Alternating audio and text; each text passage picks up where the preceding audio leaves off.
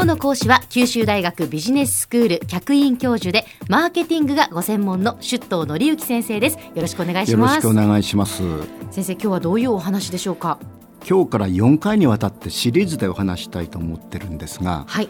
日本の戦後の戦後って1945年ですね、ええ。えーから今までの、あのーを大きく外観してみたいと。日本のマーケティングしようというなかなかチャレンジングな試みではい。その軸となるのは、ええ。あの F1M1 って言葉があのこのコミュニケーション業界ではあるんですね。はいはい。F1 っていうのはフィメールの F です。ええ。F1 です。メールの M ですね。ええ。それで年齢層でいうと20歳から34歳はい。までの層で、え視聴率とか聴取率はでは一番大事な層と、すなわち市場を牽引する層だとええ。言われているので、はい。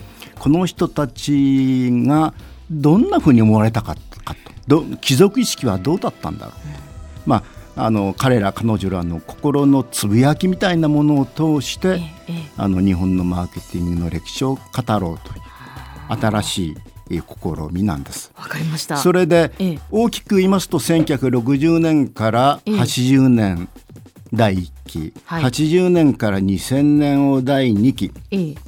それから2000年から今までを第3期現在ということで分けているのですが、じゃあ1960年以前はどうなんだ？当然ありますよね。1945年からそうですね、ええ。戦後ってことを考えたら戦後15年間あるわけですよね、えのかなり前の話ですよね、はい。もうねあの50年以上前の話になるんですけれども、あのおこの時代って、まあ、戦争終わったばかしでええ。あの配給ってあったんですね。あお米だと配給。はいはかい。ええ。お塩とかその手のものは配給制度でした。えもうだから決まって配られてたってことで配給じゃ全然間に合わないんで闇市ができたんですね。あーしてみんな闇市に買いに出かけたり、はいはい。自分たちの着物だとか財産を売って食べ物に変えたりええというので、はい。戦後直後はそういう時代で、統制経済っていうのは随分長く続いていて、ええ。基本的には60年くらいまでは物不足の時代なんですよね。うん。物が不足していると。はい。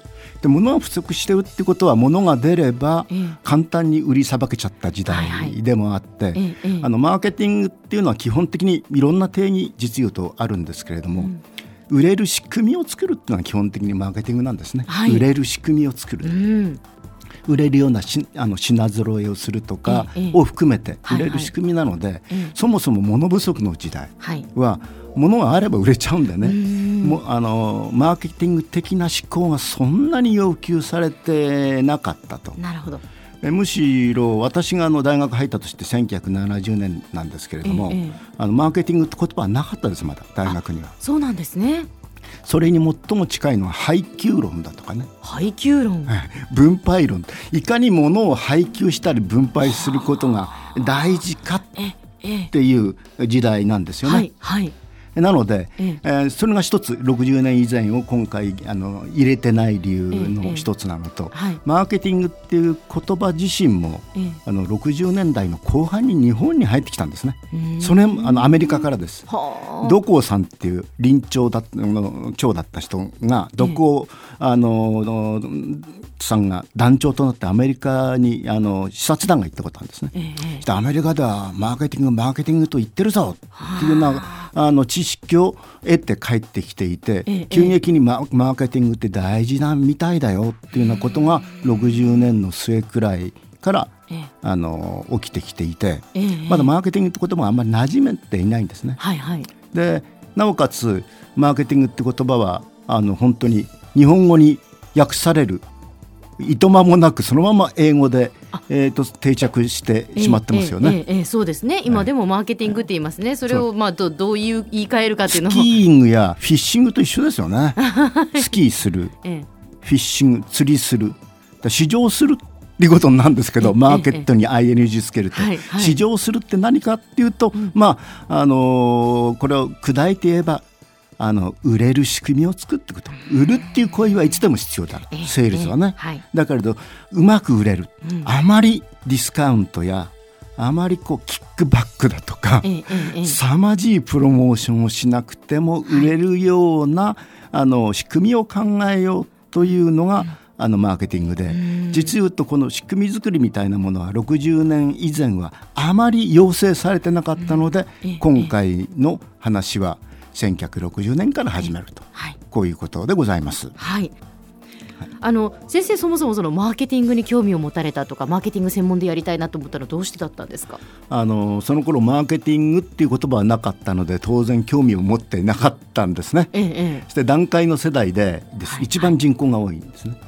で僕自身は、はい、あの文学部卒なんですよ。えー、で文学その頃は文学部卒だと学部不問っていうところしか求人がありません。あそうなんですね。そうです学部不問です。経済や法律と違って、うん、それでそれを見るとあの新聞社かえーと、雑誌社か広告業くらいしか学部不問っていうのがないんですね、えー、で新聞記者になりたいと思ったけど落ちました、はい、それから雑誌の編集者になろうと思ったけど落ちました、はい、これがすごい狭き門なんですね。で広告業だけは落ちなかったっていうのが真相です。そうですマーケティングことさら好きだったわけではないと。ええ、ただ可能なものあの職業に就くとい。うだけで、だったんですね。はい、で、まあ、長くやるとそれなりに仕事の方が自分の能力を見つけてくれるっていうようなことがあって、えーと、今のなりわいになってしまってるというようなことです。そうですか、はい。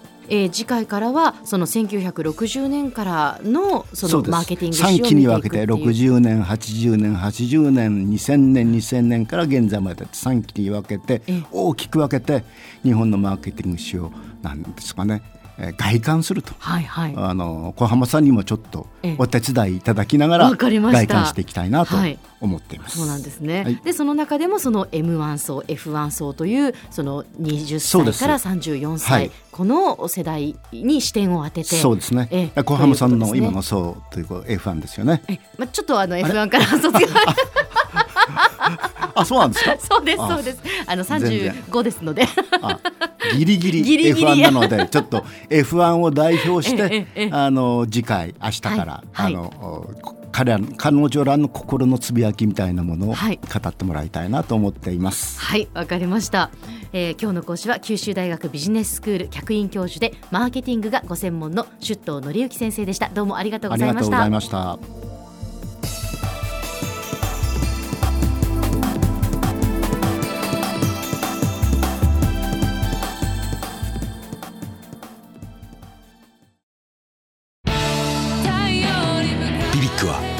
州で生まれ九州の人たちに光を届けています。